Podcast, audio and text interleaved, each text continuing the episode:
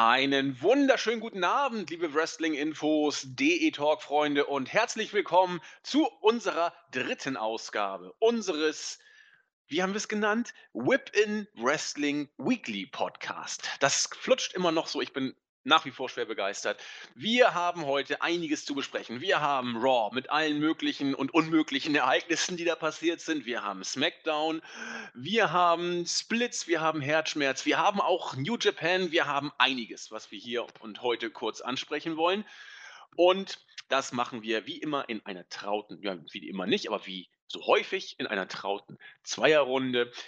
An meiner Seite wieder dabei unser Nexus 3D, der Marvin. Genau, die traute Zweierrunde. Moin, moin. Die traute Zweierrunde, so sieht's aus. Ja. ja, ich würde sagen, wir machen hier gar keine Müdigkeit vorschützen. Auch ein geiles Sprichwort, Müdigkeit vorschützen. Das ist auch, glaube ich, irgendwie. Ja, sagt man das so? Bitte? Sagt man das so? Müdigkeit vorschützen? Ja, Müdigkeit vorschützen. Ich glaube, vorschützen wird sogar als ein Wort geschrieben. Oh, okay, interessant. Kannte ich ja, gar nicht so. Ich auch nicht. Ich dachte, ich, mal, ich, ich dachte, ich könnte es, aber ich habe es mal falsch geschrieben. Kannst du mal kurz googeln, ob ich das jetzt richtig gemacht Also keine Müdigkeit vorschützen. Das heißt wohl so viel wie hier nicht drum rumliegen und hier so tun, als ob du müde bist. Wir geben Vollgas. Aber genau weiß ich es ehrlich gesagt auch nicht. Wäre was für mein Sprichwort oder Worterklärungslexikon, das wir schon seit einem Jahr, glaube ich, nicht mehr benutzt haben. Also keine Müdigkeit vorschützen. Also vorschützen wird schon zusammengeschrieben. Das hast du richtig gesagt. Aha. Genau, und das äh, Ergänzung, Beispiele, nee, wo ist denn die Herkunft? Genau, keine Müdigkeit vorschützen dient oft als scherzhafte Ermahnung eines Vorgesetzten gegenüber seines Untergebenen, allgemein auch als Aufforderung zum Weitermachen und ist seit etwa 1870 im Gebrauch. Oh, ein Jahr vor der Reichsgründung. Ich bin genau. begeistert. Zur Popularität beigetragen haben dürfte seine Erwähnung in dem berühmten Roman Berlin Alexanderplatz von Alfred Döblin aus dem Jahre 1929. Stimmt, ja, jetzt. Ja, ja. Geil, den wollte ich eh als nächstes lesen noch. Ja, aber erst kann, muss ich, solltest äh, du mal lesen. Dickens muss ich jetzt wegballern, große Erwartung. Und dann, dann gehen wir an ich habe ihn schon in der Hand gehabt, aber es war die ungebundene Version. Deswegen habe ich mir den an Alexanderplatz doch nicht gekauft. Es muss schon die gebundene sein und die werde ich irgendwo auch noch auftreiben. Nun gut, genug Kulturschock. Wir wollen ja über Wrestling sprechen. Begeben wir uns in den subkulturellen Schlamm. Und äh, wie kann man noch tiefer sinken, als wenn man über Raw spricht? Das wollen wir heute als erstes machen. Wir werden einiges überspringen. Wir werden gar nicht groß über die Eröffnung sprechen, dass Reigns da mit Stephanie unterwegs war und unsere beiden Tag-Team-Champion-Geeks auch noch dabei waren. Jetzt habe ich es gesagt. Wir werden auch nicht über das Two-on-One-Handicap-Match sprechen, das Reigns äh, via DQ gewonnen hat. Auch mein Liebling Bo Dallas soll nur kurz erwähnt sein, dass er gegen Kofi Kingston verloren hat, weil er äh, die Designpläne für die Eiscreme, die jetzt ja offensichtlich auch noch kommt, zerstört hat. Man merkt die Merch-Maschine halt noch bis zu geht nicht mehr. Genau. Bis, bis es gar nicht mehr geht, solange belief ich noch in Bo. Immerhin war er mal wieder Teil der Show. Jetzt reime ich auch noch. Aber ansonsten äh, nicht so doll. Auch die Cruiserweights möchte ich nicht groß erwähnen. Aber sie ist da. Emma Lina wurde nach über vier Monaten Ankündigung endlich on-screen gesehen und ist auch schon wieder beerdigt worden. Emmalina kam raus, um zu sagen, haha, da bin ich. Emmalina, das Makeover von Emma in Emmalina erlebt ihr jetzt. Und jetzt erlebt ihr auch das Makeover von Emmalina in Emma. Und dann drehte sie sich um und ging weg. Das Publikum war teils irritiert, teils entsetzt. Und äh, es gibt fragende Gesichter. Hintergrund der Geschichte. Die News hat äh, Jens letztens veröffentlicht. Wie kann man so man muss den Laden einfach lieben. Es geht doch nicht anders. Emma ja. wurde auf nee, diese ganze Zeit hingearbeitet oder aufgepimpt für das Emmalina-Gimmick.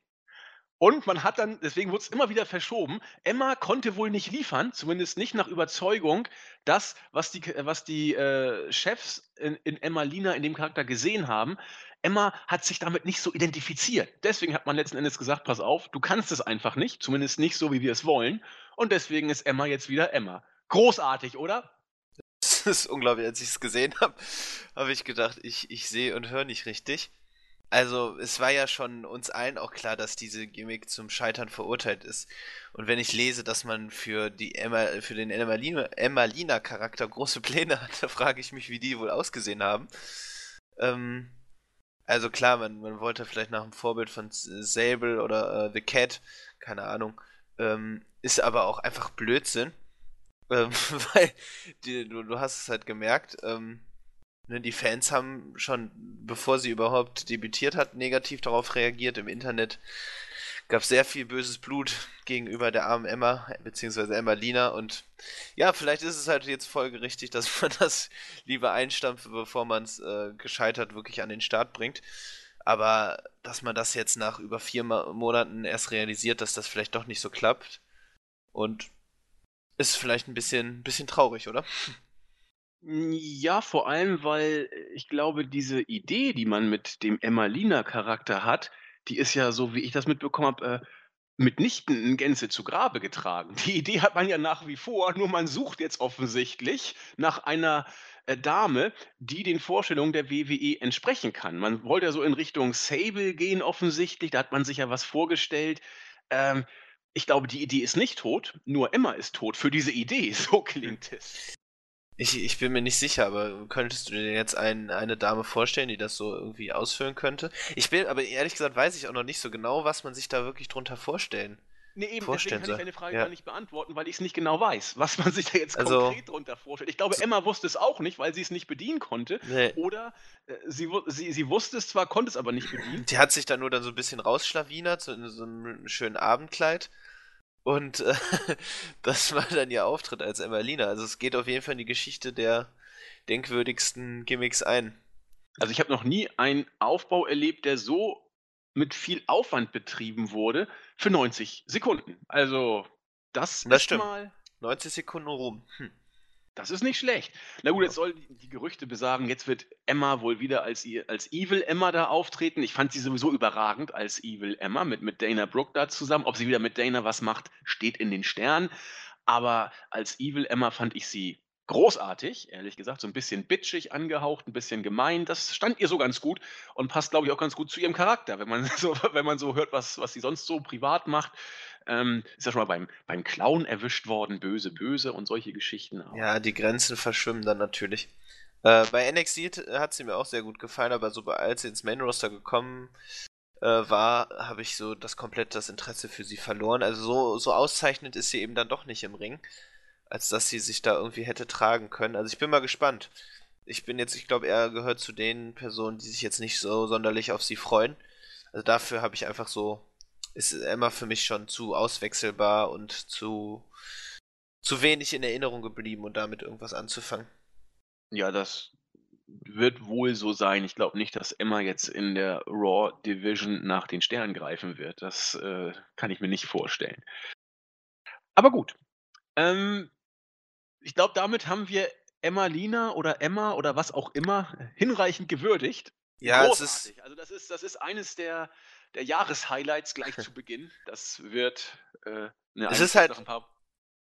Man muss ja, sich so ein bisschen vor Augen führen, dass es halt tatsächlich ein viermonatiger äh, Aufbau gewesen ist. Also, ich glaube, also manch, manchmal ist einem das so, also ist das mir selbst nicht so ganz klar, dass man, sage ich mal, vier Monate gebraucht hat, vier Monate Ankündigung und vier Monate immer, immer wieder verschoben, bis, bis man es letztlich dann äh, die, die, die Gimmick dann de, äh, debütieren ließ.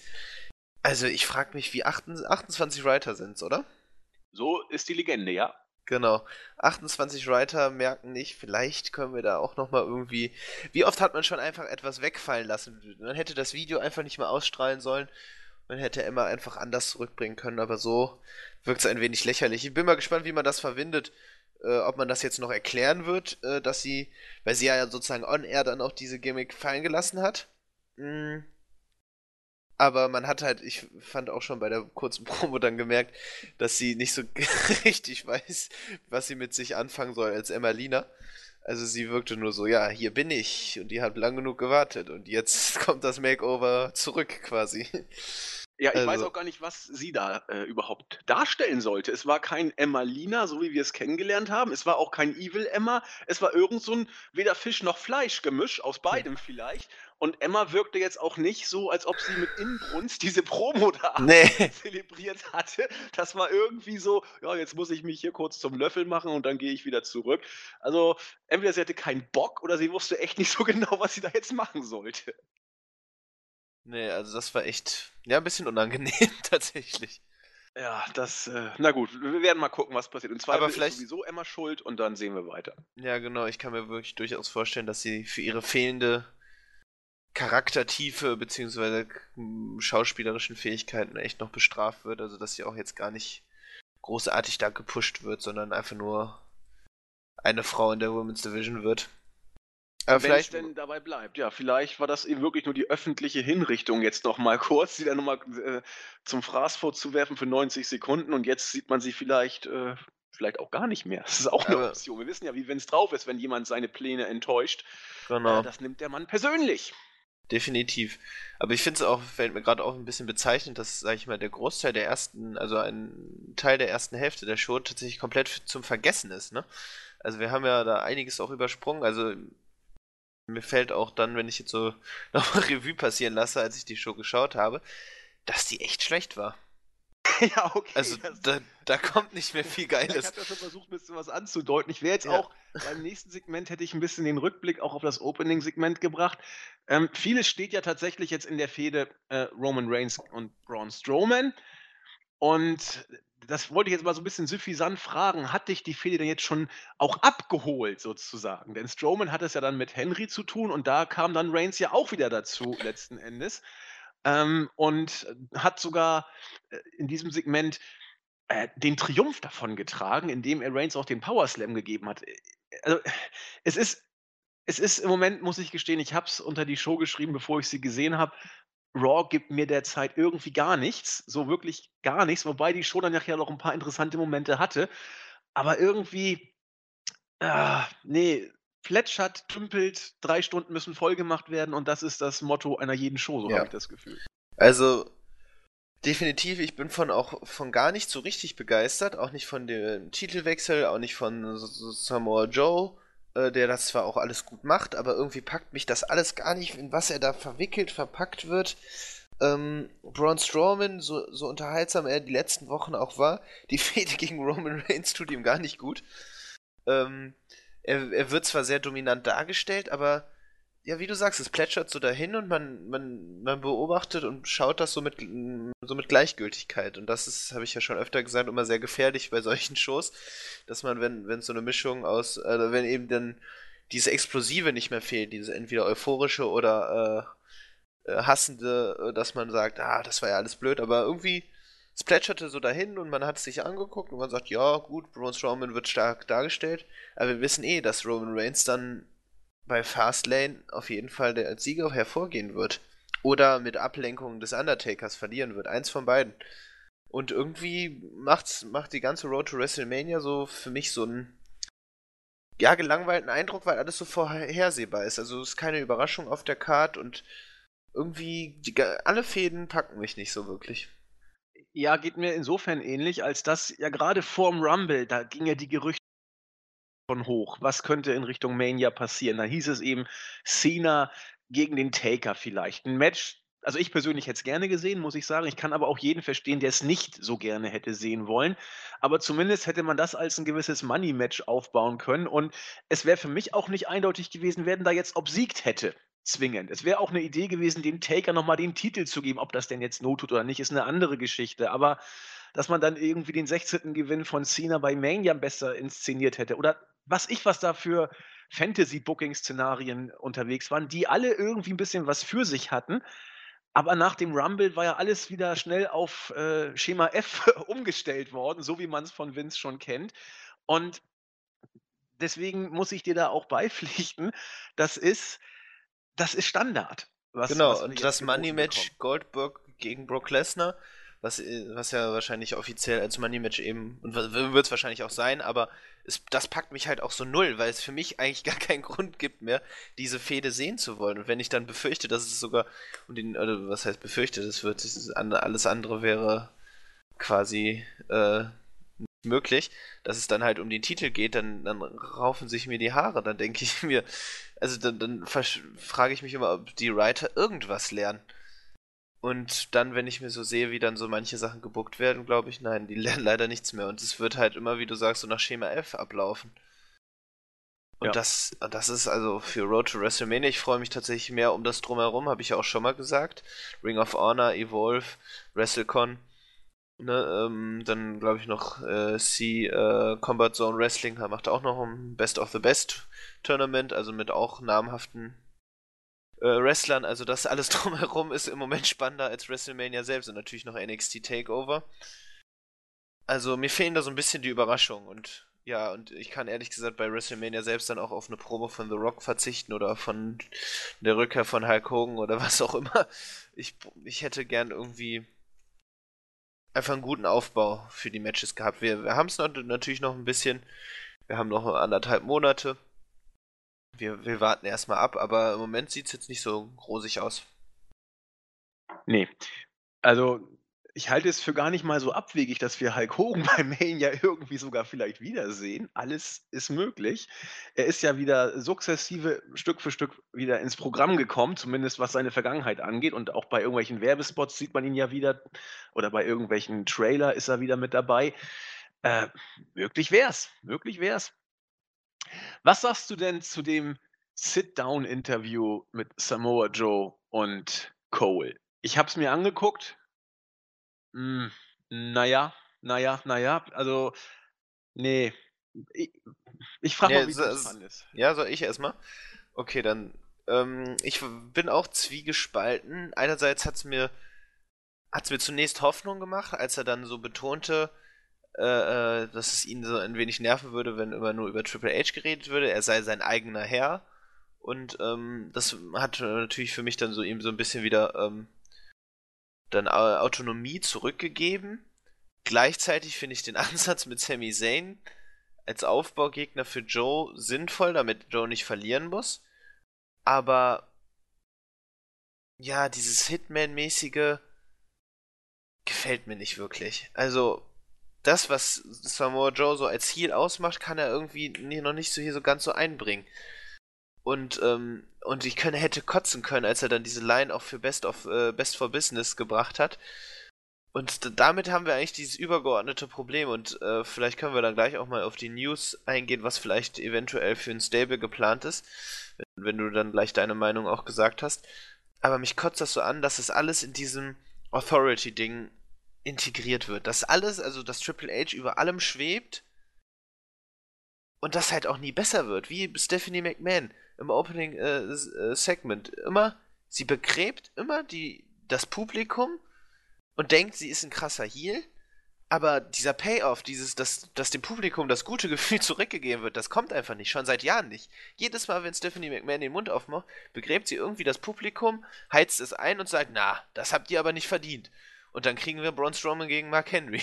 Und äh, viele würden sagen, ja, das ist doch eine klasse Heel-Taktik und so, ja, das, das, das bringt sie doch gegen das Publikum auf. Aber irgendwann muss ja dieser Moment kommen, wo das Publikum, was ja letztlich eben das ist, was, was zufrieden gemacht werden muss, muss ja irgendwas kommen, was, was das so umdreht. Aber das kommt eben nicht. Und deswegen, es kotzt mich so dermaßen an, dass Triple H, Steph Stephanie McMahon so über allem, allem steht und auch alle unter Kontrolle haben und letztlich die, diejenigen sind, die immer nur gut aussehen wollen.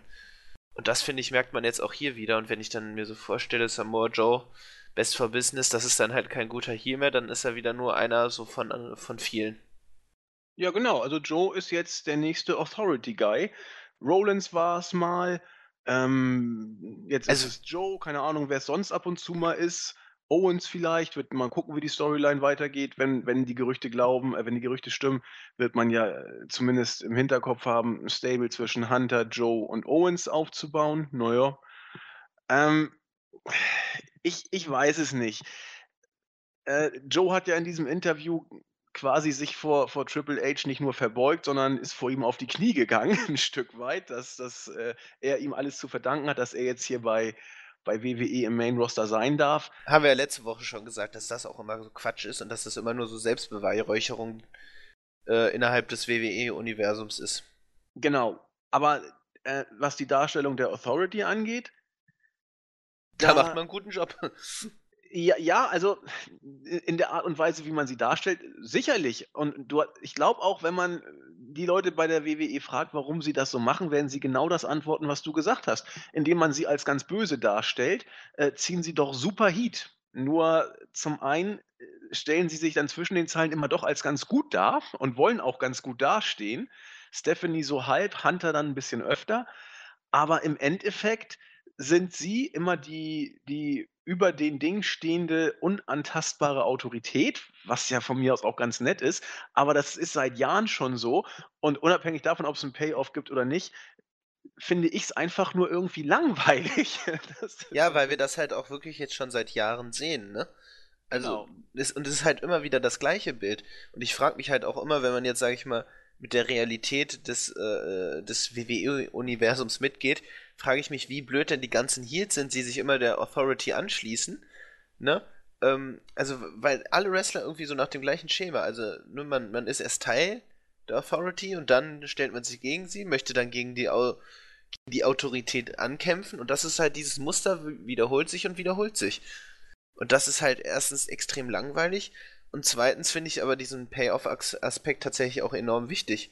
Also, ähm, irgendwie hat, hat man das Gefühl, dass, äh, dass die Authority äh, nie so wirklich geschwächt wird, sondern immer nur.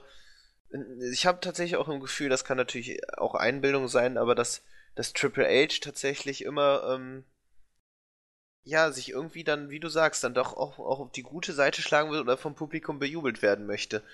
Ich glaube, er hat da ex noch extreme irgendwie äh, so Nachholbedarf, vielleicht auch von, aufgrund von, von früher, so dass er da irgendwie so, so das Gefühl hatte, immer die zweite Geige zu spielen, vielleicht auch an der Seite von Shawn Michaels und irgendwie hat er so, so einen Geltungsdrang, der in dem Alter vielleicht nicht mehr sein müsste. Ja, weiß ich nicht, ob das bei Hunter tatsächlich so ist. So gut kenne ich ihn nicht, aber immerhin war er im Weißen Haus. Das habe ich nicht geschafft, ne? Ne, das Also stimmt, ja. insofern. Ja, was haben wir noch? Äh, Rusev war auch mal 'ne gute Sache. Mittlerweile, äh, ist er Aufbaugegner für Sami Zayn, was für Zayn natürlich gut ist. Nur die Frage ist, ob man da nicht auch jemand anders hin hätte stellen können. Keine Ahnung, finde ich jetzt so schlimm nicht, dass Rusev viermal verliert. Manche haben schon gesagt, Rusev wird durchgereicht. Rusev ist ein guter Heel. Er ist mal in der Uppercard, mal in der Midcard, mal an der Grenze zur Undercard. Äh, finde ich jetzt nicht schlimm. Einige haben sich da ja wirklich sehr, äh, zu Wort gemeldet. Weiß ich nicht. Ja, und was sagst du zur Fehde gegen äh, zwischen Samoa Joe und Sami Zayn? Ja, da wird dann Zayn natürlich wieder 'n Aufbaugegner werden, denke ich mal, ne? Ja, all alles andere wird keinen Sinn machen.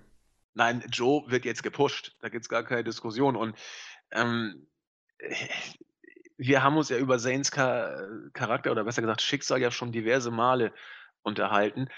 Ähm, das wird nix mehr. Glaube ich einfach nicht. Ne, das glaube ich auch nicht. Ich glaube, da der Position, in der er jetzt aktuell verweilt, wird er auch erst mal bleiben. Genau, das das glaube ich auch. Vielleicht wird er irgendwann mal 'n Sh 'n Shot aufm US-Title kriegen, möglich. Vielleicht hält er ihn auch, auch möglich. Aber, äh, im Moment ich weiß auch nicht, ob wir ihn bei Mania sehen, in 'ner in 'ner Royal vielleicht, in 'ner Battle Royale, aber zu mehr wird's f für Zayn bei Mania nicht reichen, wenn er auf die Card überhaupt kommt. Also, wenn, wird er in 'ner Battle Royale antreten, denke Also, ich ich mal. wüsste ich wüsste jetzt auch kein keine Fehde, die man, äh, bei WrestleMania dann zeigen würde. Ne, also, der ist auch von den Card-Regionen viel zu weit unten. Also, da Ja. ist da wird's ja schon schwer überhaupt für für wer weiß, ob Dean Ambrose überhaupt 'n Match kriegt. Also, wenn, wird's 'n Leitermatch um die IC Championship sein oder so was in der Art, aber ganz sicher kein Singles-Match für Ambrose, da bin ich mir ziemlich sicher. Ja, wohl, man baut ja jetzt die Fehde gegen Baron Corbin auf, ne? Ja, Aber ob das, das ob ob bei ins Mania ist? Ja, das ist 'ne eben die Frage. Ich Aber ich können wir ja gleich drüber sprechen.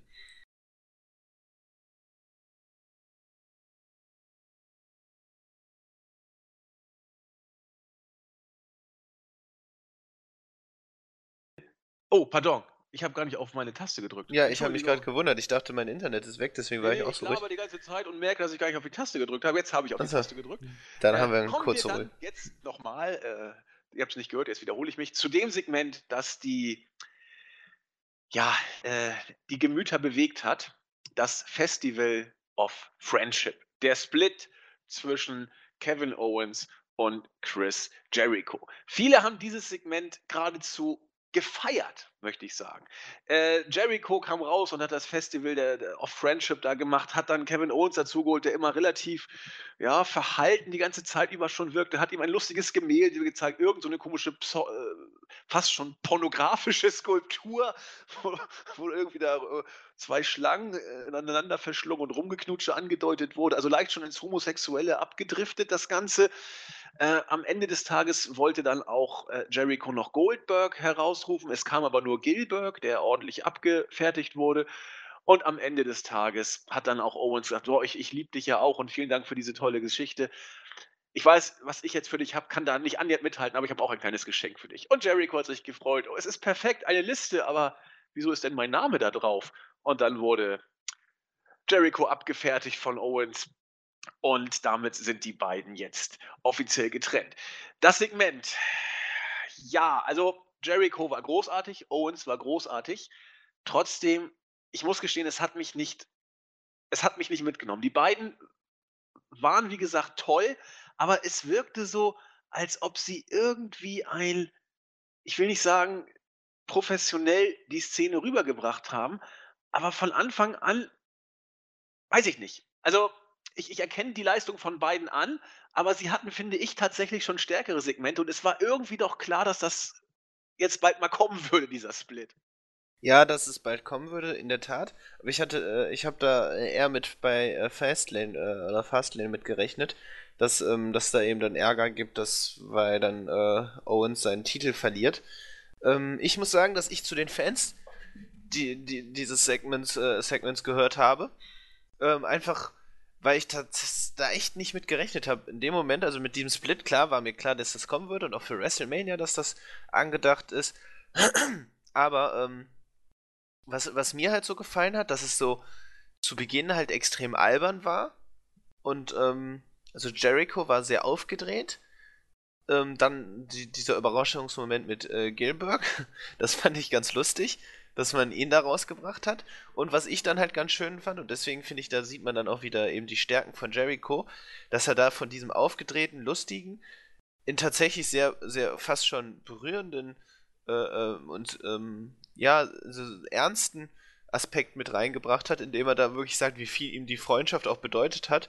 Ich weiß nicht, ob es dir auch so ging, ob du ihm das abkaufen konntest, aber irgendwie ähm, wirkte das sehr authentisch und ich fand, ich fand diesen, er hat da so perfekt diesen schmalen Grat zwischen, zwischen Rolle, Charakter und ähm, ja, dann vielleicht auch dann ähm, wirklich Ernsthaftigkeit da wirklich sehr schön rübergebracht, was für mich dieses, dieses Festival of Friendship nochmal so sehr intensiv, intensiviert hat und auch diesen, diesen Split dann um, umso tragischer gemacht hat.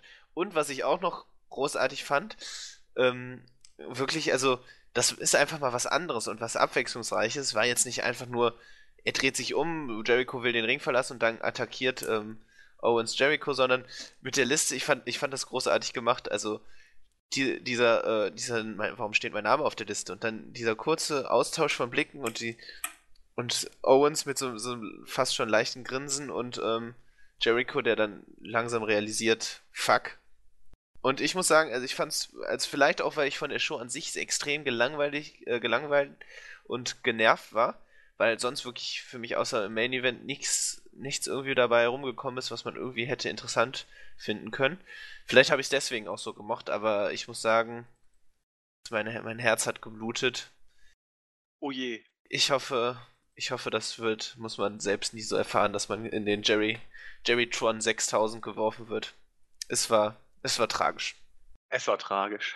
Ja, ich kann die Begeisterung im Ansatz ja auch sehr gut nachvollziehen, aber eben nicht so ganz. Dafür war, war Owens von, vom Beginn des Segments an einfach zu sehr verhalten und Jericho zu sehr darauf fixiert, quasi wie in einer Beziehung, wenn der eine Partner eigentlich weg will und der andere sich an ihm klammert und sagt, oh, ich liebe dich doch so, ich liebe dich doch so, das, das wirkte nicht mehr, als ob die beiden ein Herz und eine Seele waren. Und es war eigentlich, ich habe nur darauf gewartet, na, wann haut Owens denn jetzt zu? Und dann kam's. Äh, ich war auch traurig, weil ich die beiden total klasse finde zusammen oder fand zusammen. Äh, ja, nee, also nicht so ganz hat es mich mitgenommen, weil dafür hätte Owens einfach mehr Empathie zu Beginn zeigen müssen, um den Ganzen so 'n Out-of-Nowhere-Touch zu geben. Aber das soll in keiner Weise die schauspielerische Leistung der beiden ja schmälern. Die habe ich ja schon vorhin schon gesagt. Also Jericho hat mit dieser Storyline, finde ich, äh, eine großartige Leistung abgeliefert. Hätte ich ihm so gar nicht mehr zugetraut. Und Owens sowieso. Und das war also diese beiden haben Raw ja über Wochen, über Monate fast, äh, haben da die sehenswerten Segmente geliefert. Und insofern war das schon ein, ein, ein würdiger Abschluss. Ich meine, das ganze Segment, das ging ja doch sehr, sehr lange und hat dann auch entsprechend den, den Stellenwert, den es verdient. Ja, definitiv. Ähm, ich wollte aber auch noch, genau, ein Punkt, den ich noch erwähnen wollte, ist eben, dass man zuvor in der Show ja kurz gesehen hat, wie Triple H, Chris Jericho und äh, Kevin Owens begrüßt und dann ähm, äh, Triple H äh, Owens um ein Gespräch unter vier Augen bittet. Das, den Inhalt des Gesprächs wird uns dann nicht gezeigt. Und ähm, das kann man halt eben vielleicht auch mit den Heel-Turn in Verbindung bringen und auch wieder mit der News, dass man eventuell plant, ein Stable von Triple H, Samoa Joe und Kevin Owens aufzubauen. Ähm, und genau, so gut ich den Heel-Turn dann auch fand, umso mehr würde mich das anpissen, wenn es wirklich dann wieder nur um dieses Authority-Ding geht. Also immer nur wieder so ein Schatten, Schatten wird, äh, wirft. Ja, dann lass uns doch mal kurz generell über den äh, Split sprechen. Wurde uns denn jetzt so deutlich gesagt, oder habe ich zufällig wegge bin ich weggenickt und habe es deswegen nicht so genau mitbekommen, warum Owens jetzt so agierte, wie er agierte? War er sauer, dass Jericho das Match gegen Goldberg angesetzt hat und hat ihm das nicht verziehen? Oder was ist der Grund? Weil äh, es wurde doch da in der Show, so wie ich es verstanden habe, zumindest nicht aufgelöst. Es wurde bestenfalls vielleicht angedeutet mit dem Segment, das du gerade erwähnt hast. Oder habe ich da was verpasst? Ja, ich, ich bin mir auch nicht sicher. Also grundsätzlich würde ich das auch dann erstmal so auf die Match-Ansetzung zurückführen. Obwohl dann ja auch jetzt Chris Jericho tausendmal äh, betont hat, dann eben für, äh, für ihn da zu sein, im Sinne dann von, dass er sein, seinen Rücken, seinen Rücken hat und äh, ich kann es dir nicht sagen. Also letztlich war es dann wahrscheinlich dann doch eher vielleicht auch Triple H der ausschlaggebende Punkt. Aber was hat, was hat er mit dem Universal Teile zu tun? Und was hat er gegen Jericho? Ja, was hat er gegen Jericho? Und ich, ich kann mir fast so vorstellen, dass er vielleicht irgendwie den Titel dann schützen will, aber dann, dann hätte ja Triple H auch irgendwas mit Goldberg und so am Hut. Genau. Ähm, und ja, da ich, dann für mich das, das, ja, es, da hört es auf. Ne? Also genau, da hört es auch für mich auf. genau, und das ist halt so. Aber was man halt wirklich geschafft hat, und ich weiß nicht, ob man das aufrechterhalten kann, aber man Kevin Owens hat seit langer Zeit erstmal wieder richtig Heat gezogen. War vielleicht dann auch nur im Eifer des, Eifer des Gefechts. Aber ähm, trotzdem. Ja, er wird auf, auf sich, kann er machen, was er will. Bei den Die Hard-Fans wird er immer, von ihnen wird er immer bejubelt werden, ja. auch zu Recht. Und bei den Marks, ich meine, äh, hoffentlich mache ich mich jetzt nicht unbeliebt. Ich halte das nicht immer aus, zu twittern. Äh, Deut äh, Donnerstag um 22.15 Uhr. Äh, denn was da teilweise kommt, da kräuselt sich einem alles. Aber bei den Marks ist er doch eh nur als dickes Mobbelchen bekannt. Ja, ne? sowas ist halt, da fehlt dann für mich auch die Diskussionsgrundlage. Ne? Also ist ja in Ordnung, wenn Menschen sagen, äh, äh, wenn manche sagen, ja, Kevin Owens gefällt mir nicht als Wrestler und bla bla, finde ihn nicht toll und was hat er da verloren, das ist ja noch in Ordnung. Aber sobald dann irgendwie Kritik an ihm geübt wird, dann halt nur wegen seinem Aussehen und auch bei Facebook des Öfteren dann so, ja, ne, irgendwie fettes Schwein oder was auch immer. Also da, da braucht brauch man dann nicht drüber zu diskutieren, was, ne, und äh, davon mal abgesehen, dass ich Kevin Owens für einen der talentiertesten Wrestler halte, die wir äh, im Moment haben. Ähm, Ah, und vor allem einer der talentiertesten Charakterdarsteller äh, und unglaublich gut am Mikrofon. Also da, das muss dem, äh, muss, äh, das muss man erstmal nachmachen. Also, naja, aber jeder so, wie, wie es ihm gefällt, ne? Genau, genau. Das dritte und letzte große Highlight dieser Show ist das äh, Bäumchen wechsel dich Titelspiel bei den Damen. Wir haben nachdem Bailey beim Rumble das Titelmatch gegen Charlotte nicht gewinnen konnte. Sie hat sogar clean verloren. Gab es jetzt ein erneutes Titelmatch bei Raw. Wieder Bailey gegen Charlotte. Diesmal im Main Event der Show. Und Baileys ersten Titelgewinn der WWE Raw Women's Championship stand am Ende. Wir haben mit 17,5 Minuten ein, wie ich finde, starkes Titelmatch gesehen. Ähm, die Crowd war drin. eigentlich die ganze Zeit über. Das Booking fand ich auch in Ordnung, dass da Dana Brooke nach Ewigkeiten wieder rausgetüdelt kam. Ich war äh, verliebt wie immer, auch wenn ich da ziemlich alleine stehe, aber das macht Ja, sehr alleine. Ruhe.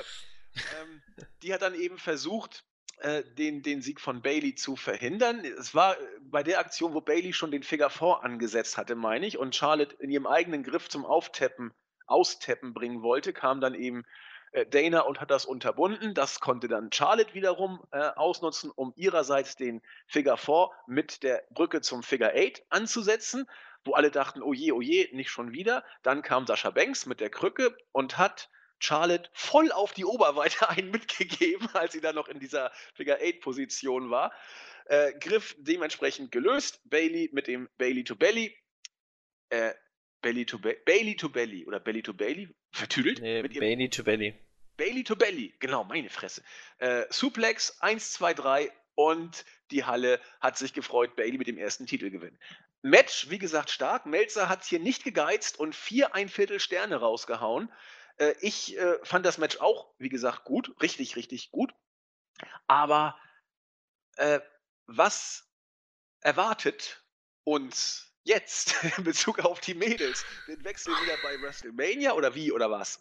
Nee, also ich, ich, ich kann es dir nicht sagen. Also erstmal zum Match selber, wirklich ein sehr gutes Match. Ich weiß jetzt nicht, ob ich viereinhalb Sterne geben würde, aber es war ein richtig. Äh, vier ein Viertel, okay. Äh, trotzdem, ähm, eine, sage ich mal, sehr wohlwollende Bewertung. Nichtsdestotrotz, Raw Main Event, ein richtig, richtig gutes Match. Ähm, ich bin halt kein Fan davon, dass man jetzt fast jede Woche irgendwelche Titelmatches bei den Wochenshows sieht. Ähm, das war halt dann auch hier wieder das Problem, weil ich dann nicht wusste, ja, ähm, was macht man jetzt damit? Also hätte man Charlotte gewinnen lassen, dann hätte man auch wieder keine Grundlage gehabt, um bei WrestleMania ein Match zu zeigen. Mhm. Jetzt hat Bailey den Titel tatsächlich gewonnen, hat ihr damit aber wohl äh, womöglich äh, äh, dann die Grundlage für, für den WrestleMania-Moment genommen, weil sie dann entweder den Titel vor WrestleMania, eventuell bei Fastlane nochmal verliert, nur um dann bei WrestleMania nochmal zu gewinnen, was ich schwachsinnig fände, weil dann einfach der Effekt gar nicht mehr so groß wäre. Ähm, oder man, oder sie, sie verteidigt bei WrestleMania oder sie verliert, aber ähm, alle Optionen finde ich halt nicht so geil. Ähm, oder man, man zieht halt tatsächlich durch, dass Charlotte bei Pay-Per-Views ungeschlagen bleibt. Ich weiß nicht, ob das aber wieder so gut wird, dass man den Titel bei der nächsten Fehde wieder so schnell wechseln zu lassen. Trotzdem hat man sich natürlich für Bailey gefreut, weil sie einfach ein sehr, sehr gutes Face ist. Ähm, aber äh, irgendwie die Zeichen stehen jetzt so, eher dann so bei WrestleMania dann wie so ein Multi-Women's-Match, ne? Genau, also das, das scheint ja auch eigentlich in trockenen Tüchern zu sein, was ich gehört habe. Ein Fatal Four zwischen Bailey, Charlotte, Nia Jax und Banks. So habe ich es gehört oder so habe ich es irgendwo gelesen. Ähm, und so wird es wohl kommen. Inwiefern man da jetzt Bailey den Titel zwingend vorher geben muss, weiß ich nicht. Wenn Charlotte dieses Match verliert, weiß ich nicht, ob das jetzt irgendwie so schlimm ist. Dann hätte sie zumindest sie muss ja nicht gepinnt werden oder was. Dann hat sie das Match nur nicht gewonnen, aber jetzt auch nicht verloren, letzten Endes. Ich, ich sehe nicht, wo der Sinn ist, Bailey jetzt diesen Titel zu geben. Aber ich, ich, glaube, man muss da mit Sinn und Unsinn auch gar nicht mehr ankommen bei, bei der WWE. Da wird irgendwie so gebuckt, wie es dann gerade passt. Und dann ist das gut. Und man hat es für eine gute Idee gehalten, Bailey jetzt den Titel zu geben. Kein Mensch kann mir da was von Long-Term-Booking erzählen. Ich sehe bei WWE schon seit Ewigkeiten kein Long-Term-Booking. Man macht irgendwas, guckt, ob es funktioniert. Und wenn es einigermaßen funktioniert, wie Rückkehr von Goldberg oder die Storyline zwischen Owens und Jericho, dann zieht man es so lange, bis es eben nicht mehr geht. Und ich glaube nicht mehr an Long-Term-Booking bei WWE. Glaube ich einfach nicht. Nee, definitiv nicht. Also der Zug ist, glaube ich, abgefahren. Ähm, dafür haben sie einfach nicht mehr die Weitsicht, um irgendwie zu überblicken, was man in ein paar Monaten machen möchte. Also selbst bei WrestleMania ist ja nichts von Long-Term-Booking zum, zu, zu merken. Was man im Ansatz als äh, Langzeit-Booking vielleicht bezeichnen könnte, ist äh, Bray Wyatt gegen Randy Orton, aber selbst da bin ich mir überhaupt nicht sicher, ob über Randy Orton so früh schon als Royal Rumble-Sieger auch äh, angedacht war, beziehungsweise Bray Wyatt als äh, WWE Champion. Also Long Term gibt es da, glaube ich, nicht mehr. Nee. Und damit würde ich auch schon sagen, können wir gucken, was bei SmackDown so Spannendes passiert ist. Viel ist mir nicht aufgefallen. Brother Bray grüßte im Opening-Segment als äh, WWE-Champion. Cena sagte, ja, gut gemacht, aber äh, verdient hast du es trotzdem nicht. Deswegen möchte ich jetzt gerne hier über Rematch sprechen. Styles sagte auch, also ich habe euch beide schon geschlagen, bin eigentlich auch total gut. Und dann wurde da mal ein Triple Threat Match im Main Event angesetzt von Daniel Bryan, auch in Ordnung. Äh, was mir bei der Promo von Bray aufgefallen ist, er erzählt eigentlich die ähnlichen Geschichten wie vorher auch. Äh, Sister Abigail ist da und hat äh, ihn nie angelogen und äh, bla blub. Alles soweit in Ordnung. Äh, es dreht sich dann erstmal alles um ihn. Es wurde dann ja im Main Event noch ein bisschen dann nachher gezeigt, in welche Richtung es ging. Aber ansonsten äh, war vieles, was wir schon vor der Chamber gesehen haben, auch das, was nach der Chamber Programm war. Äh, American Alpha haben sich mit der Ascension äh, relativ äh, entspannt abgegeben. Es war nicht mal ein Title-Match, sondern ein ganz normales Tag-Team-Match. Äh, ansonsten äh, Dean Ambrose, das finde ich ganz interessant. Hier wird die Story weitererzählt und äh, Baron Corbin, das äh, war ja, finde ich, in der Tat in der Chamber sehr gut gelöst, dass äh, Ambrose Corbin eingerollt und Corbin Ambrose dann ordentlich verprügelt hat. Geht hier weiter. Die Fehde wird konsequent weiter aufgebaut. Ansonsten viel Gezicke im Mädelsbereich. Äh, Nikki und Natalia prügeln sich nach wie vor miteinander rum. Sigler erzählt komisches Zeug, dass er jetzt äh, ein ganz gemeiner Kerl ist. Mickey James und Becky Lynch sind im Even Steven Club angekommen, weil äh, Mickey jetzt ihr Match gewonnen hat. Und äh, Naomi zickt mit Alexa Bliss weiter durch die Gegend. Das ist alles, äh, alles Fortführung dessen, was wir Genau. vor dem Pay-Per-View schon hatten. Genau, also es ist nichts Neues passiert. Es war jetzt alles auch nicht schlecht, aber es ist halt irgendwie, es haut auch ein. Also SmackDown hat mich diese Woche auch leider gar nicht umgehauen. Main Event war in Ordnung, hat mich jetzt aber auch nicht so, also dass ich sage, oh wow, fand ich Raw Main Event auch besser. Ähm, ja, was haben, was haben wir, was so nennenswertes, also was mir relativ gut gefällt und das auch, glaube ich, wichtig ist, dass Dean Ambrose ein ordentliches Programm hat. Dafür wird Baron Corbin derzeit auch äh, ziemlich gut dargestellt. Ja, Ähm, also Corbin gefällt mir derzeit glänzend, muss ich sagen. Ja, also der, der macht wirklich seinen, seinen Job ganz gut, also einfach so, so all, der Lone Wolf, so ein Motherfucker, der halt keinen Bock auf irgendwelche anderen, anderen Sachen hat. Ähm, genau, also Baron Corbin ordentlich. Ähm, ist halt die Frage, wie man das jetzt bei WrestleMania lösen wird. Ich vermute mal, wie, dass du recht behalten wirst, dass man irgendwie auch wieder so, so ein Multiman-Match ansetzt. Ich glaube nicht, dass wir ein Singles-Match der beiden sehen werden. Nee, glaube ich auch nicht. Also, oder wenn, dann vielleicht Pre-Show, was dann natürlich wieder traurig wäre, aber da könnte ich mir vielleicht noch vorstellen. Schön fände ich auch Wäre dann. aber verschenkt. Dann noch lieber beim Pay-Per-View, der nicht Ja, aber wie- wie ist, lange will man das denn noch hinziehen? Das wird man nicht mehr lang hinziehen können, diese. Also, was willst du da noch großartig machen? Ja, du hast recht. Wir haben jetzt, wir haben jetzt Mitte Februar. Mania ist Anfang April und der nächste Pay-Per-View wird, was ist- wird, wird Payback sein, denke ich mal, irgendwo im Mai. Und drei Monate kriegst du das Programm schwerlich aufgehalten, Nee. ohne dass die WWE So. es nicht abstinken lässt. Genau, so, so gut ist dann das vielleicht dann doch nicht. Und, ähm. Ja, ich vermute hier aber, dass den Ambrose auch siegreich aus dem Programm gehen wird, jetzt unabhängig davon. Ja, weiß ich gar nicht mal. Weiß Nee? ich gar nicht mal. Glaubst du, oder? Wohl stimmt, man hat ja Pläne auch mit Baron Corbin. Vielleicht ist das sein, was ich dann eigentlich fast auch schon begrüßen würde, sein langsamer Aufbau, dass man erst mit ihm äh, den Intercontinental Championship gibt, bevor man ihn dann Richtung WWE Championship, aber das wäre auch alles noch ein bisschen früh. Ja, aber Ähm. die Richtung fände ich nicht schlecht. Ich fände es auch nicht schlimm, wenn es Ambrose ist, der für ihn hier den Job machen würde, weil Ambrose ist etabliert und dann turnst du ihn eben hier oder machst irgendwas anderes mit Ambrose. Aber ich fände es jetzt nicht schlimm, wenn Corbin diese Fehde für sich entschiede. Naja, bin ich mir noch nicht so sicher. Weiß ich noch nicht. Ähm, er macht zwar seinen Job gut, aber ich muss das noch ein bisschen beobachten, ob es vielleicht nicht dann doch zu früh ist. Aber andererseits, wenn muss das ja auch mal lernen und vielleicht kann man dann eben dann auch das Champion-Dasein lernen, indem er dann, ähm, äh, indem er dann Intercontinental Champion wird. Genau. Aber sonst, Problem haben wir auch schon in der Elimination Chamber Review angesprochen. Was ist als nächstes für American Alpha vorgesehen? Ein Programm gegen die Usos oder Usos? Ähm, ja, So sieht's wohl aus, ne? haut mich jetzt auch nicht um. Hoffentlich kommt das nicht auf die WrestleMania Card. Niemals. Niemals. Ja, würde ich auch gar nicht so ausschließen, aber. Quatsch. Also wenn, wenn wirklich in der Pre-Show, aber ich, ich bin nach wie vor, also Du weißt, wie voll man immer diese WrestleMania-Cards stopft, ne? Ja, aber die Pre-Show ist ja lang. Und äh, wenn wir sieben oder acht Hauptmatches haben bei Mania, also acht Matches werden es wohl sein, könnte ich mir vorstellen. Aber äh, ich glaube nicht, dass wir Naomi im Titelmatch sehen werden. Bestenfalls Pre-Show sehe ich allerdings auch nicht zwingend, wenn sie den Titel bis dahin überhaupt noch halten sollte. Und ich bin mir auch nicht sicher, ob wir den IC, ja gut, der IC-Titel wird in Leitermatch vielleicht wieder. Äh, ja, das fände ich aber, das fände ich tatsächlich cool. Ja, das ist ja auch gute Tradition mittlerweile fast, ja. könnte man sagen, ne? Wäre das dritte Mal in Folge. Das wäre auf jeden Fall was, was auch ein ansehnliches Match werden könnte. Ja, da kannst du sie auch alle reinbucken. Da kannst du Ambrose reinbucken, da kannst du auch Corbin reinbucken. Der muss es dann ja auch mal lernen, auf der großen Bühne äh, nicht nur in der Battle Royale, sondern auch in einem Titelmatch zu stehen. Und beim Leitermatch, da kann jeder seine Spots haben, da kann jeder seine Pausen haben. Das, das wäre vielleicht gar nicht verkehrt. Und dann, ja, auch mit Grusels, zur Not packst du Styles rein. Ah, nee, der, der soll ja mit Shane, hoffentlich mit Shane, ein Singles-Match kriegen. Ähm, ja, mal gucken. Also ich, ich sehe die beiden eher im, im Leitermatch. Ja, hoffentlich.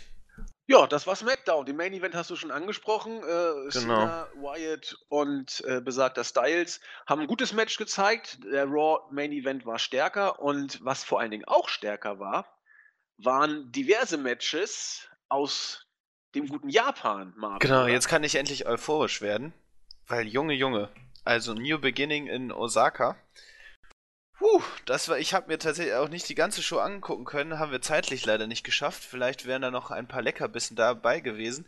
Aber was ich mir angeguckt habe, war, ähm, worauf du, worauf du ja auch dann mal äh, zurückgreifen wolltest, dann auf, äh, die, äh, auf das Titelmatch um den äh, Revolution Pro British Heavyweight Championship. Ähm, Shibata, wie, wie spricht man den Vornamen auf? Oh Gott.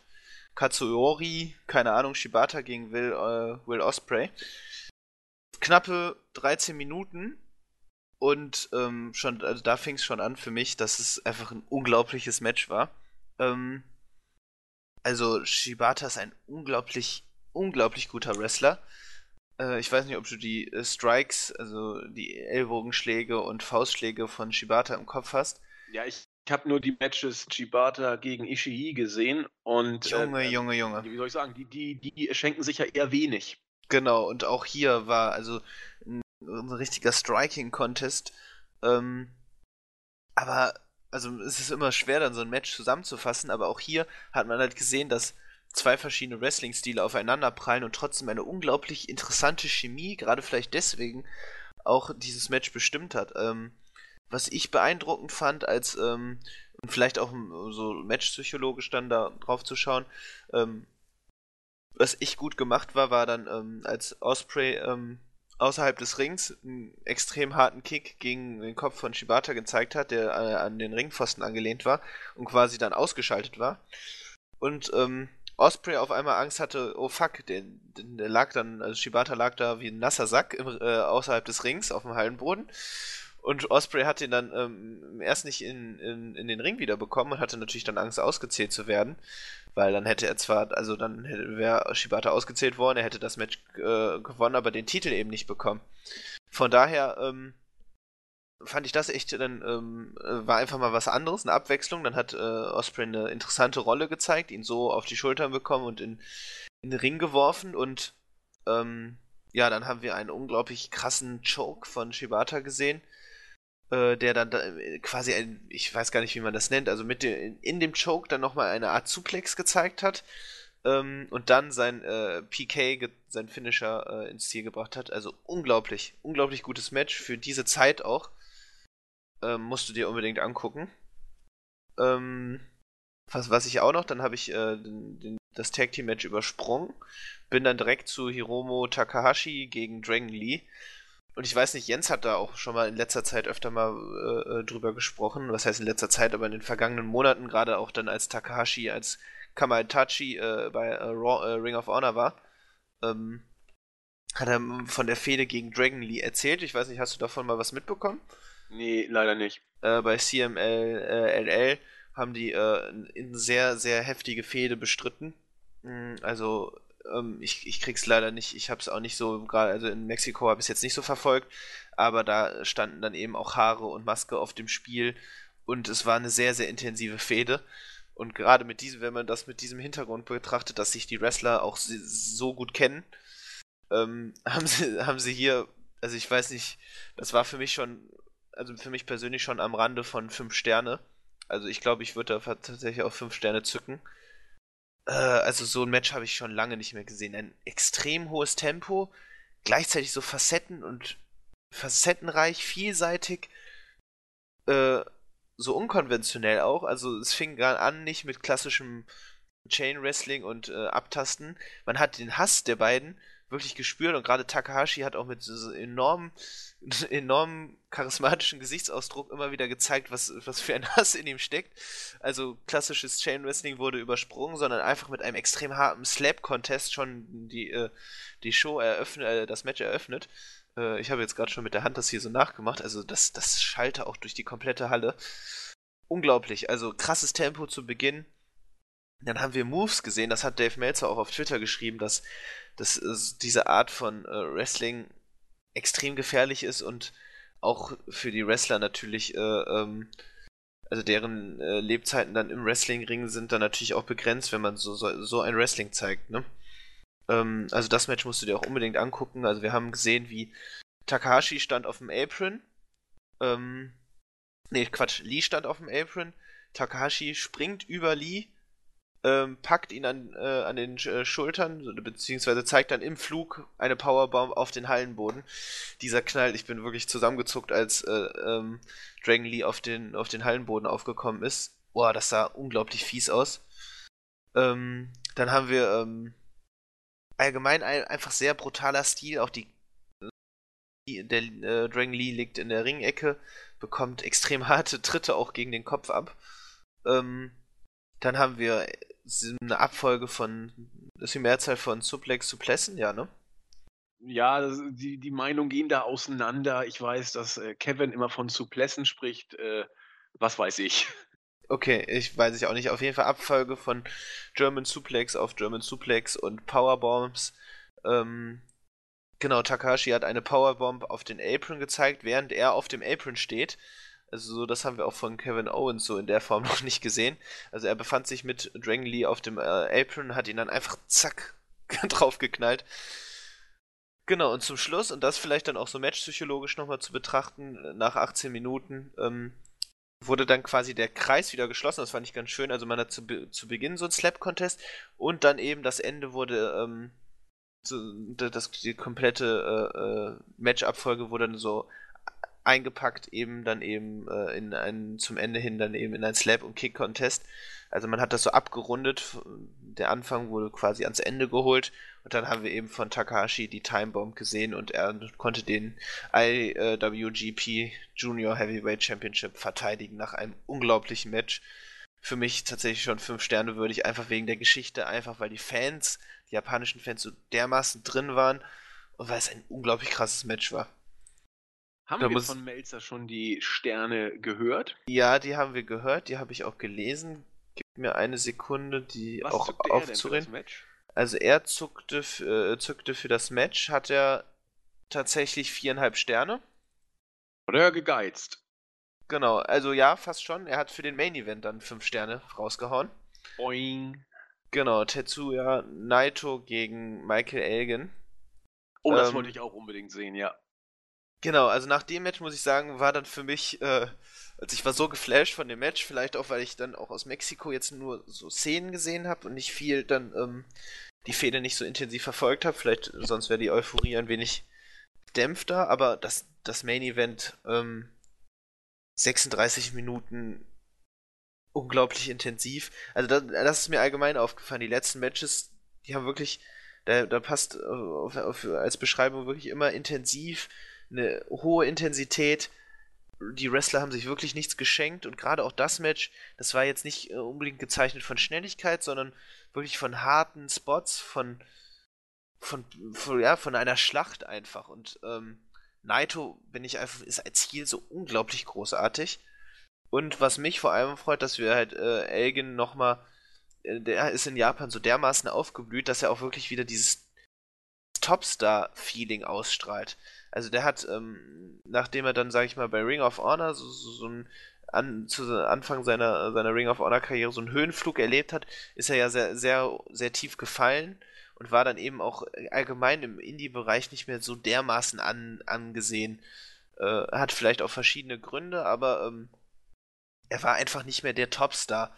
Und auch bei T äh, PWG habe ich ihn jetzt, habe ich seine Matches immer als gut empfunden, aber jetzt auch nie so als äh, äh, hinreißend. Nee, das sehe ich ähnlich. Wobei er in Japan eigentlich von Beginn an nie den schlechtesten Stand hatte bei New Japan, so wie ich das Eben. aus der Distanz mitverfolgt habe. Genau, richtig. Und das merkt man einfach, dass er hier wieder ein unglaubliches Selbstbewusstsein, glaube ich, auch erlangt hat, weil er da wirklich als Topstar wahrgenommen wird und auch die Fans so unglaublich auf ihn reagieren. Also, ähm, das, das muss man schon sagen, auch während des Matches bei Near Falls, die Fans waren vorm Ausrasten, weil äh, es gab gerade gegen Ende dann so eine unglaublich heftige äh, äh, ähm, viel äh, Anzahl und äh, an verschiedenen Powerbombs. Also da halt, hätte ich niemals mit gerechnet, dass Naito da irgendwie nochmal äh, auskicken kann. Äh, wir haben, keine Ahnung, Spinning Powerbomb gesehen. Ich glaube, wir haben eine Powerbomb auf den Apron gesehen. Äh, Naito war für mich eigentlich schon fast dann Geschichte, aber er hat sich zurückgekämpft. Genau, wir haben eine unglaublich krasse Powerbomb gegen die Ringabsperrung gesehen. Ungeschützt ist Naito da auf die Ringabsperrung gefallen. Auch dermaßen böse sah das aus. Ähm, ja, was soll ich sagen? Ähm, ist natürlich ärgerlich, dass du es jetzt noch nicht gesehen hast. Dort hätte man vielleicht noch ein bisschen intensiver drüber sprechen müssen, äh, sp sprechen können. Aber, ähm, wie gesagt, wir können vielleicht dann nochmal ähm, gerade mal durchzählen. Wir haben eins, genau, zwei, vier Sterne. Über äh, entweder vier Sterne oder äh, mehr. Zwei Vier-Sterne-Matches, ein Fünf-Sterne-Match, eins, zwei, drei und drei drei Sterne oder höher Matches. Also ich glaube, die Show ist tatsächlich sehr sehenswert. Hammer, dass New Japan innerhalb von zwei Monaten, anderthalb Monaten, nicht mal, zwei solche Shows auf, äh, auf die Beine stellt. Das genau, und man muss sich halt wirklich, wirklich vor Augen führen und dann auch einfach nochmal im Kontrast vielleicht dann zu, zur WWE, dass im Main Event eben der IWGP Intercontinental Championship äh, verteidigt wurde. Und jetzt stell dir einfach mal vor, dass der äh, äh das, quasi der WWE Intercontinental Championship diese, diese Stellung hat, ein, ein solches, äh, eine solche Show auch zu tragen, ne? Und ähm, in einem 36-minütigen Match aus, ausgefechtet zu werden. Ja, das ist schon Hammer. Also, also bei Naito, ich weiß, er gilt als eine absolute Charisma-Bombe. Ich komme mit ihm nicht so klar, ist aber Geschmack. Aber äh, es ist nicht zu bestreiten, dass er unglaublich gut funktioniert derzeit. Ja, ähm, und auch und dieses, äh, äh dieses Abwerten des Titels, indem er, sag ich mal, ein, ne, einen Scheiß drauf gibt, dass er der, der Champion ist und äh, den Titel immer so abfällig äh, in den Ring wirft und allgemein oder hochwirft oder was hat er ja auch schon früher gemacht. Ähm, was ich auch heftig finde, auch immer dieses Anspucken der Gegner, so eine unglaubliche Respektlosigkeit oder äh, äh, Spucken in Richtung der Fans oder dann äh, Richtung Okada, der am, am Kommentatorentisch saß. Ähm, ich weiß nicht, großartiger hier. Ja, Den vor allem, er durfte ja auch bei Wrestle Kingdom äh, Tanahashi schlagen. Clean, ja. das muss man sich mal vorstellen. Also Tanahashi, für alle, die, die nicht so New Japan-mäßig drauf sind, das ist quasi der John Cena Japans, so kann man sich's vorstellen. Genau. Und, nur, äh, nur in gut. Ja, also vom Bekanntheitsgrad wollte ich jetzt ja, ja, natürlich, so sagen. Ja, ja. Der Kerl ist mittlerweile 40, sieht man ihn überhaupt nicht an. Er wird 41 dieses Jahr.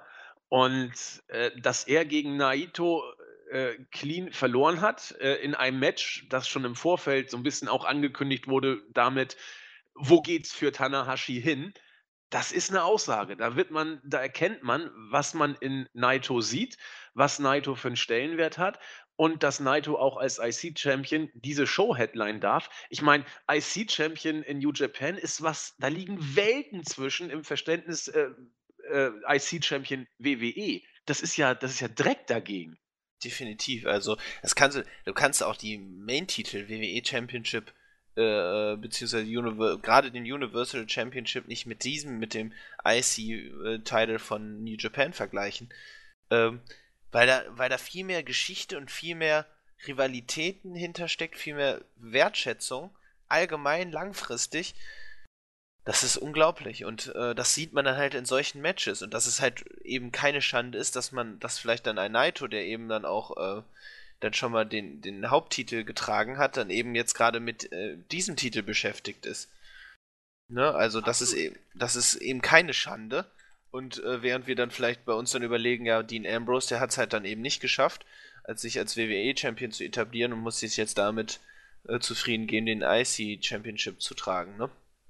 Richtig. Das kann man so in keiner Weise sehen. Und ich meine, der. IC Championship, da haben äh, die IC Championship oder der Gürtel, wir haben da ja auch schon ein paar Mal drüber gesprochen, der war ja auch bei WWE mal was wert. Der war ja richtig was wert. Aber äh, wenn du es so runterbuckst, dann hast du es eben so, wie es jetzt ist. Und davon ist ja New Japan, Gott sei Dank, Lichtjahre entfernt. Ne? Ja, dafür hat man halt dann wieder die anderen Titel, so, so wie es die Never Open Weight Six-Man Tag Team Teile, aber dann finde ich das auch okay dann ist das, äh, wenn man da so, eine, so, so, einen Kontrast haben möchte, vielleicht auch zu, ähm, finde ich, finde ich in Ordnung, dass man den Titel dann auch öfter wechseln lässt. Äh, ob, das, ob das dann unbedingt sinnvoll ist, sei dahingestellt, aber ähm, als Kontrast finde ich das vollkommen in Ordnung. Was ich auch schön finde, dass man eben mit einem sehr ansehnlichen Match dann den Revolution Pro, äh, Pro British Heavyweight Championship so ein bisschen gepusht hat. Ich meine, das ist ja auch vielleicht eine Bühne, die äh, Revolution Pro jetzt eben nicht so bekommt. Ich glaube auch von den Zuschauerzahlen ist es jetzt, äh, wir hatten hier über 5400 Zuschauer. Das, äh, an die Zahlen, glaube ich, kommt jetzt auch Revolution Pro äh, nicht dran. Ähm, fand, ich, fand ich auch eine nette Geste. Und wie gesagt, auch ein unglaubliches Match. Also eine wirklich, wirklich tolle Show. Allein für diese Matches lohnt, lohnt es sich wirklich. Und es ist halt wirklich immer ein nettes nettes äh, Gegenprogramm. Vielleicht zum aktuellen Produkt, äh, WWE-Produkt, was man dann eben eher mit Resignation verfolgt als mit äh, Freude oder Unterhaltung. Hast du sehr schön gesagt. Vor allen Dingen ein Wort, das ich hier kurz aufgreifen möchte. Du hast Kontrast gesagt. Jeder weiß, äh, was ich, der, Never-Title oder so, das ist, das ist Fallobst bei New Japan. Aber äh, es gibt eben Kontrast zu zwei wichtigen Titeln, IC und Heavyweight-Titel. Äh, und mittlerweile musst du ja, wenn du Richtung WWE guckst, da hat ja überhaupt gar nichts mehr Relevanz. Wirklich nicht mal mehr der Universal-Title. Also da juckt es doch mittlerweile kaum mehr. Mittlerweile habe ich das Gefühl, jeder Worker eigener Titel. Also es gibt ja, was ich, wie viele Titel es mittlerweile schon wieder gibt. Und so funktioniert das eben nicht. Und bei New Japan, wenn du den Titel hältst, dann, dann weißt du, dass das was wert ist. Ne? Und das ist definitiv bei WWE nun nicht der Fall. Also ich werde es mir angucken. Äh, ich wollte es mir auch schon vorher angeguckt haben, aber ich komme einfach nicht dazu. Aber das, äh, also wie gesagt, Osprey gegen Shibata ist, ist gebongt und der Main Event äh, ist auch gebongt. Das muss ich. Ach, da ist ja noch dieses andere, verdammt mal, Dragon Lee gegen äh, Takahashi. Das ist ja auch. Ach Gott, drei Matches muss ich auf jeden Fall dann sehen. Man kommt nicht drum rum. Mit dieser Empfehlung, dass ihr es auch gucken solltet, Äh, es, es ist nicht alles wie WWE. Machen wir für heute Schluss, würde ich sagen. Das Wichtigste ist abgefrühstückt. Wir sind auch genau. ein bisschen ins Abschweifen gekommen. In den nächsten Wochen wird sicherlich auch mal Ring of Honor folgen. Vielleicht kriegen wir auch Jens nochmal unter die Haube hier, unter die Podcast-Haube. Und genau. äh, unter die Podcast-Haube. Genau, und ja, Flashback läuft uns immer noch hinterher eigentlich laufen wir dem Flashback hinterher, Marvin. ja, wir hatten, was sagen wir, Wochenende, ne? Hatten wir gesagt. Ja, mal gucken, ob wir das hinkriegen. Aber ich bin vorsichtig optimistisch. Ich, oh, ja, ich muss, oh Gott, das wird aber kritisch. Vielleicht kriegen wir es hin. ja, dann nicht immer nur auf mich schieben hier. Äh, ja, müssen wir schauen, wie, wie viel wir da irgendwie das. Oh Gott, oh Gott. Ja, aber ich bin, ich bin noch nicht. Äh, also es wird auf jeden Fall der Flashback kommen und wir haben ja noch Zeit. Ich glaube, zur damaligen Zeit war es ja Gott sei Dank so, dass nach dem Rumble WrestleMania kam. Eben, also dann habt ihr vielleicht sogar die Chance, dann in relativ kurzen Abständen zwei Podcast, Flashback-Podcasts zu genießen. Oha, da machst du ja bescheiden, wie du bist, äh, den Podcast in ungeahnte Höhen zu genießen. Ja, hört genau. euch den Scheiß an oder lasst es bleiben, so ungefähr. Ja. Also, was heißt, die Shows kann man nicht genießen und vielleicht dann auch nicht die Podcasts, weil also wir können ja kleinen, vielleicht schon mal, ich habe ja noch nicht alles gesehen, aber was man gesehen haben, äh, ist jetzt äh, der 94er Rumble hat nicht mit Qualität überzeugen können. Ah, da kann man geteilter Meinung sein. Äh, er war auf jeden Fall es gab einige lustige Momente, sagen wir es mal so. Ja, das, das kann man so, kann man es natürlich formulieren. Mehr dazu dann im Flashback, wenn er dann in einem halben Jahr vielleicht mal erscheint. Mal gucken. Wir haben ja noch, ach, ich muss auch noch einen schreiben, aber das kriegen wir alles hin. Das kriegen wir alles hin. In diesem Sinne, bleibt uns gewogen. Äh, wir machen für heute Schluss. Mal gucken, wann es wieder was gibt. Spätestens zum nächsten Whip in Wrestling Weekly. Wir versuchen noch ein QA einzuschieben. Die NXT-Schergen sind auch, denke ich mal, unterwegs. Also, wir lassen euch hier nicht äh, im Regen stehen. Wenn ihr mögt, bleibt uns treu. Wir euch auch. Und damit wünschen wir euch noch eine schöne Restwoche, ein viel schöneres Wochenende und bis zum nächsten Mal. Ne? Tschüss. Tschüss.